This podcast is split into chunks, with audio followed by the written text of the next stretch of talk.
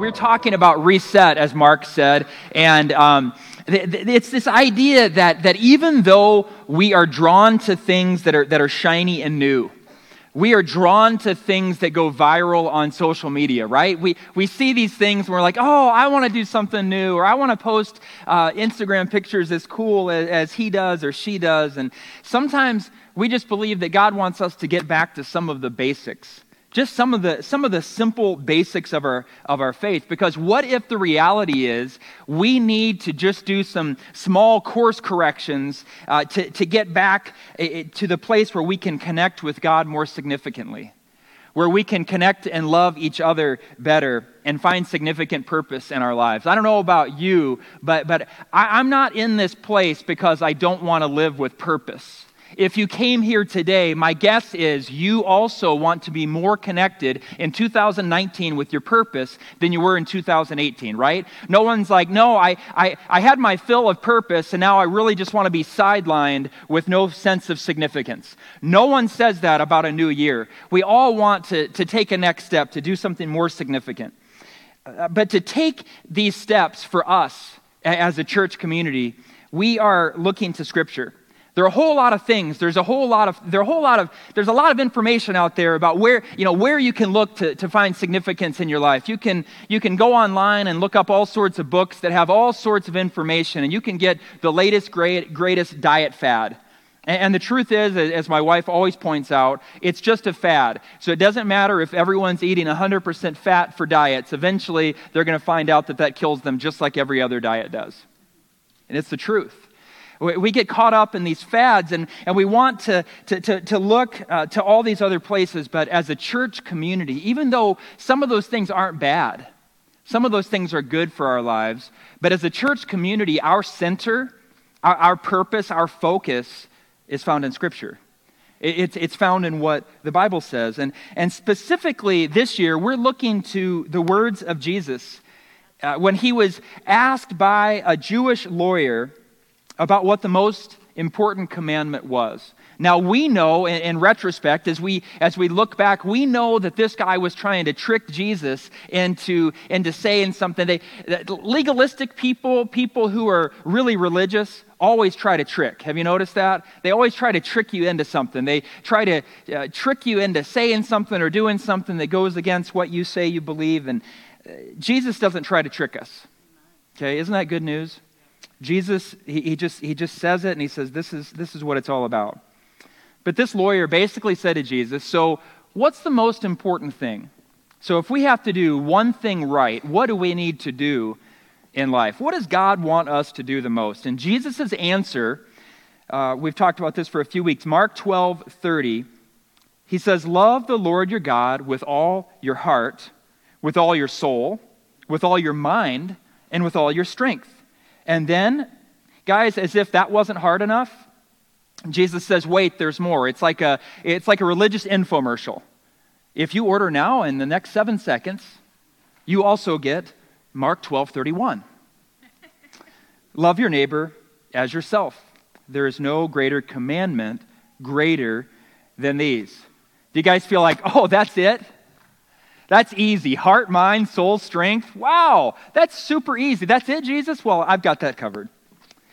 So, part of our reset is, is unpacking what it means to, to love God and, and our neighbor, but it's also to connect with the mission of God because we have to realize that, that these things are all parts of a puzzle, parts of the big picture of, of what God cares about and what His mission is. And His mission is always connected to the people that He loves. God's mission is always that. So we should never think that our mission is going to be anything different than that. So sometimes people think that Christianity would be really easy if it didn't involve loving people. Amen. Right? I can say probably every person in here who's like, hey, Jesus, uh, I, can, I, I, can love you because I, I at least read what you did for me. You died on the cross. That's pretty awesome. I'll love you, but I hate everybody around me. Have you ever felt like that before? If you haven't, it's going to happen tomorrow morning at work. Seriously, like everyone has felt that before. But we can't separate the two because God has this unrelenting love for people. And that mission is for us to go into all the world and basically teach anyone who's willing to listen to follow Jesus. Like, like, like taking it down to non churchy Great Commission terms, it's basically saying, just teaching people to follow Jesus if they're willing. Now, now, here's the thing we can't make anyone do it, we can't actually make disciples. We can only lead people to a place where they're willing to choose, and then we can help them along the way. There's no, there's no force here. It's basically just saying, hey, I want to tell you about this. This Jesus, we believe that, that, that He is the center of all things. He made everything, and He was with God in the beginning, and He is God. I know it's mysterious, it sounds strange, but, but He is a really big deal. As a matter of fact, your life is never going to make complete sense if you don't connect with this Jesus because He isn't ju- wasn't just a man who was good, He is the man who was God, and He is God. Whoa, that's, that kind of changes the story a little bit, isn't it? Because he isn't just a good moral teacher, this is the God who created morals. He's everything. If you're here today with the expectation that you're going to hear a message and, and learn a few steps to make your life better, you're going to be really disappointed. That's not what this is about.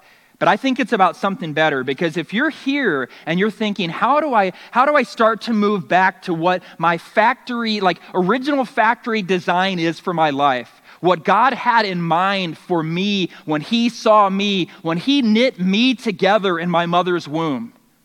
What did He have in mind for my life? If you're looking to move back to that and, to see how that full life can happen to you, then I believe today is going to be an encouraging beginning for you. But it's going to take some real intentionality.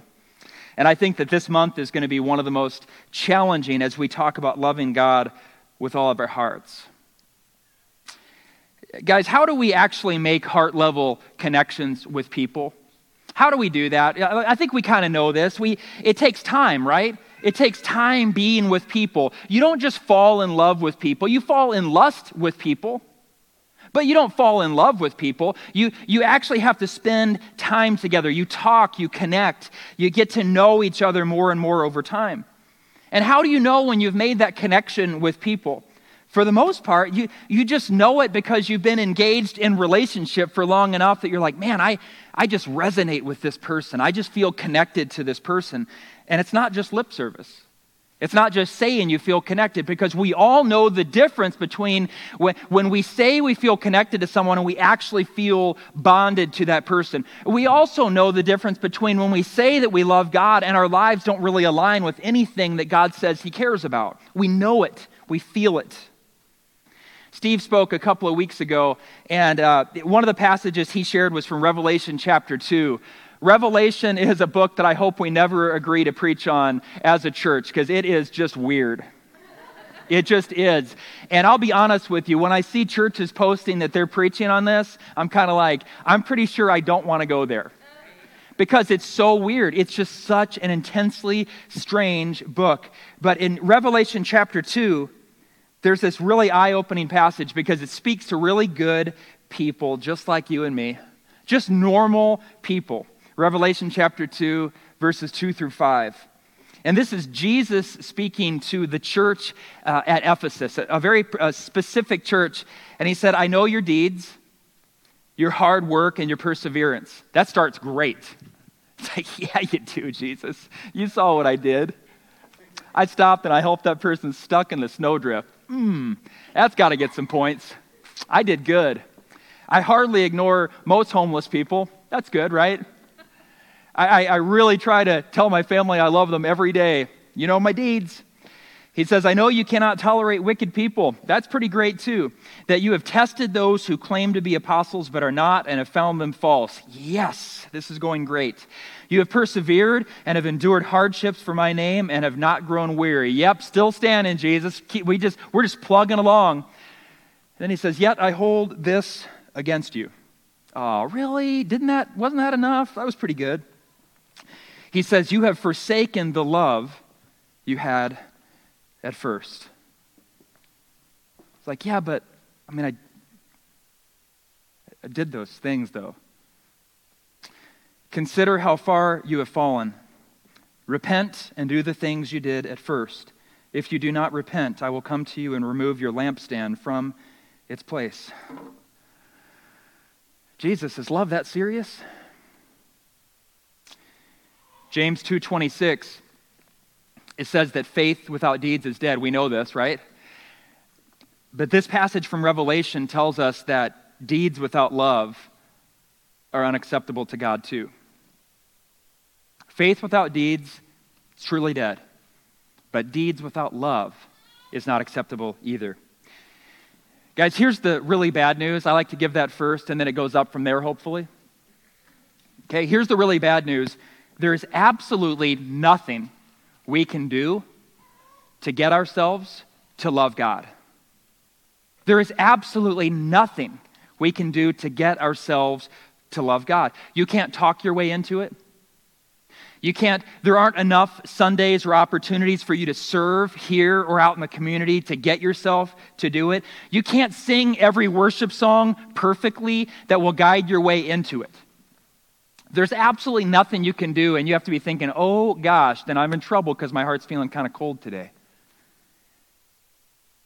Listen to what Jesus said in Mark chapter 7, verses 6 through 15. He was speaking to the religious leaders again of the day. How many of you guys know that Jesus is not angry with people who don't know him? How many of you know that if you act like you know him and love him, but you don't, but you really don't, you're just going through the motions, he's actually irritated with that. And we know that because of the Pharisees and how he interacted with them. He said this Isaiah, the prophet, was right when he prophesied about you hypocrites. Boy, that's not good either. Can we go back to the good deeds, Jesus? As it is written, these people honor me with their lips, but their hearts are far from me. They worship me in vain. Their teachings are merely human rules. You have let go of the commands of God and are holding on to human traditions. And he continued, You have a fine way of setting aside the commands of God in order to observe your own traditions. For Moses said, Honor your father and mother, and anyone who curses their father or mother is to be put to death. But you say that if anyone declares that what might have been used to help their father or mother is devoted to God, then you no longer let them do anything for their father or mother. Thus, you nullify the word of God by your tradition that you have handed down. And you do many things like that. Again, Jesus called the crowd to him and said, Listen to me, everyone, and understand this. Nothing outside a person can defile them by going into them. Rather, it is what comes out of a person that defiles them. I want to be really clear about this. The point that Jesus was making was not that these people needed to modify their behaviors, but there's a darn good chance that's what they heard, and I want to make sure you're not hearing that. I want to make sure that you're not hearing that, oh, I've got to, okay, so he's talking about fathers and mothers. That means when they're older and if they need money, I've got to make sure that I give a, a certain amount of money to them. No, the principle is love. But what Jesus is, is, is not saying is that the point to this life is to modify your behaviors and that will make God pleased with you. That's not the point. The point was that they needed heart transplants. The point is not behavior modification, the point is heart transplant. The point of life is not following all the rules and hoping you make it to heaven. The point of life is to be intimately connected with your Creator. Do we believe that? Why do you come to church every week or once a month? I'm not judging. Why do, why do you come when you come? If we surveyed all of you about that, we would get tons of different responses. And, and for some of us at times, if we were being really dreadfully honest, Jesus wouldn't even make the top 10. But don't look at your own actions. It's not about your actions. Don't focus on your steps. Focus on the creator. Focus on the originator. Uh, originator. Don't focus on your struggling heart today. Don't focus on your doubts. Don't focus on your fears Don't focus on the struggle today that's battling for your attention. We're not ignoring those things. We're not pretending that those things don't exist. Those are realities that we experience all of the time. It's not pretending. It's not singing enough and hoping all those things go away. It's not saying praise the Lord when inside we're falling apart. It's not ignoring those realities. It's not self loathing or self punishment. It's not about a formula or reading the Bible enough to get a heart for God. It's about something simpler than that. And it's this to love God with all of your heart, you must acknowledge that the only love you have to give already came from Him. To love God with all of your heart, you must acknowledge that the only love you have to give came from Him. You are a, you are a source of absolutely nothing. You are not your own source, you're no one else's source. You're a source of absolutely nothing. Just the same way that the moon reflects none of its, it, it, it, doesn't have its own light source, it only reflects the light that's given to it by the sun. And we're the same. It, when we are separated from God, we have nothing. We can't breathe. You can't wake yourself up in the morning. There isn't an alarm clock loud enough to wake you up if God says that's your last breath. Everything we have is from Him. So the only thing we can do is reflect the love given by Him. Does that make sense? Don't stop and focus on your failure. We're all tempted to stop and say, No, but I've got to get this thing right before, before God's going to move in my life. Absolutely not. Terrible idea about who God is. You don't have to get it right, you actually just have to come to Him. He's not holding back on you. He's not angry at you. If there's anybody here who thinks that God's position towards them is anger, let me just tell you the good news is it's not. Jesus has unrelenting desire to be with you. That means that God is unequivocally for you. He loves you just where you are. No matter what you did last night, no matter what you're going to do tonight, He is for you.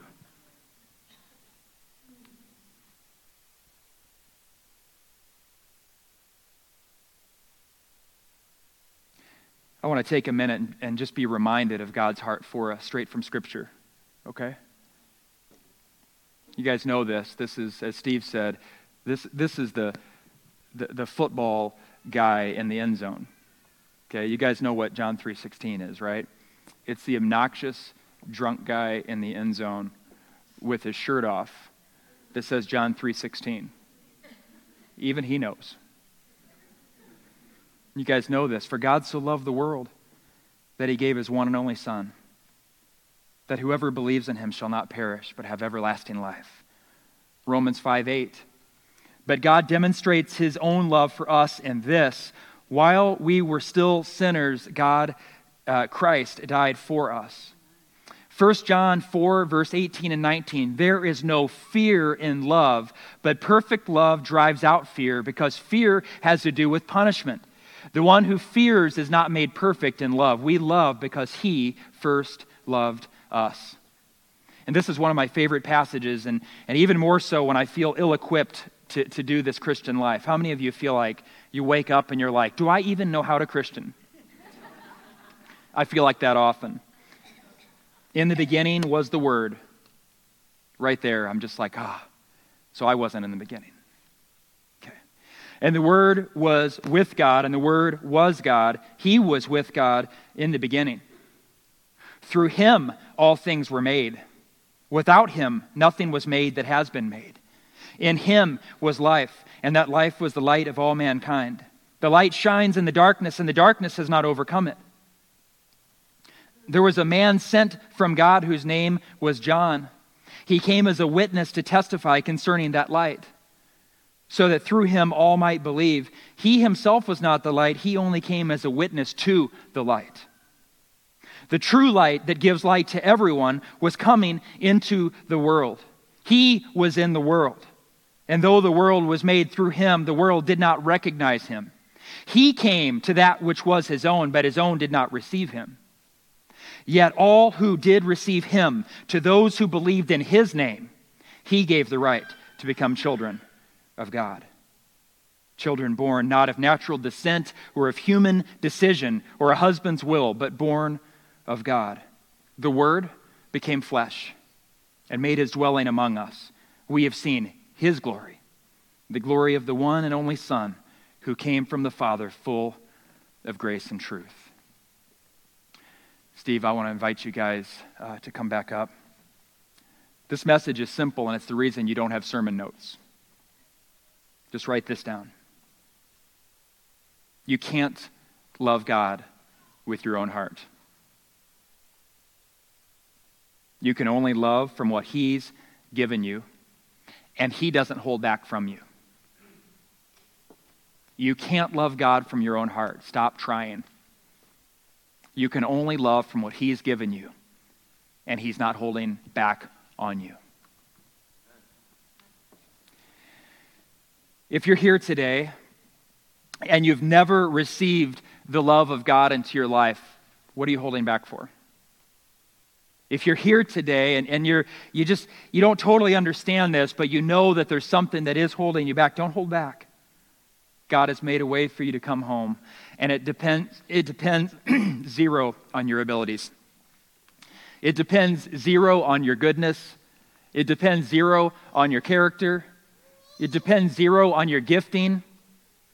So here's the thing you might feel like the lowest person in this whole place, and that uniquely qualifies you to be a recipient of the grace of God. He's for you. If I'm talking to you, I want you to pray this prayer. Normally, we don't script prayers, but I, we have it up on the screen in just a second. I just want you to pray this. I want you to see the words and connect with it.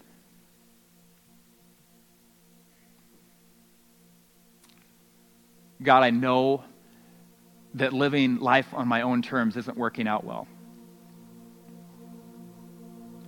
Thank you for your offer of new life because of Jesus' love for me. I receive it in faith. Thank you for making me a new person in this very moment. And I claim that based on your love and your word in 2 Corinthians 5:17 which says, "Therefore, if anyone is in Christ, the new creation has come. The old has gone. The new is here." Some of us have been Christians for a long time. And we know today that the warmth of our hearts has cooled. Yeah, you're still mainly going to church.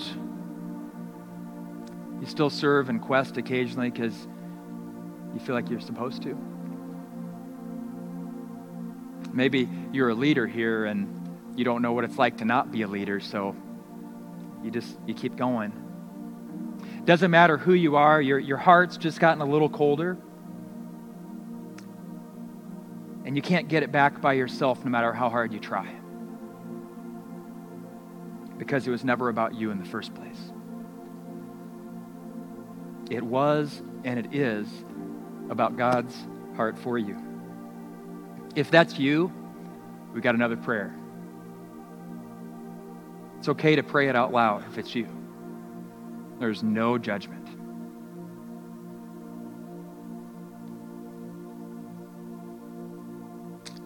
Psalm 51:10 says, "Create in me a pure heart, O God, and renew a steadfast spirit within me." God gives us both new hearts and a reset of our current hearts. So if you've received the grace of God, but your heart's grown cold, pray that prayer of David. He was in a bad, bad place. And it's okay if you are too. It's okay. There's no shame, there's no condemnation. No matter who you are, we've got a challenge for you this week. Okay? We want to challenge you to give the first 10 minutes of your day to being present with Jesus. The first 10. Now, some of you are like, I do two and a half hours every day. And he doesn't love you more.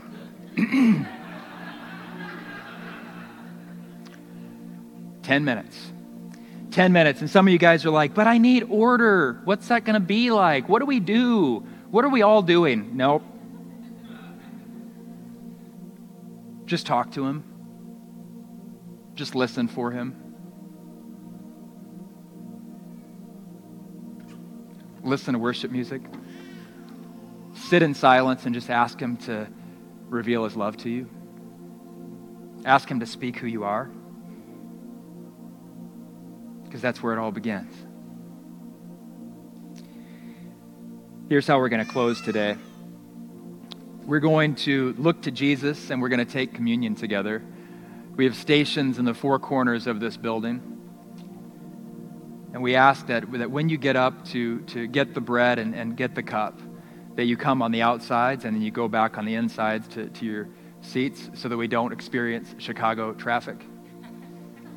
So outside in, we ask you to just get the elements, go back to your seat, reflect during this song, and then we'll close with instructions. But, but hold it, hold it as you take in this song and you think about what God did to come to you. I pray that you experience His love in a new way today.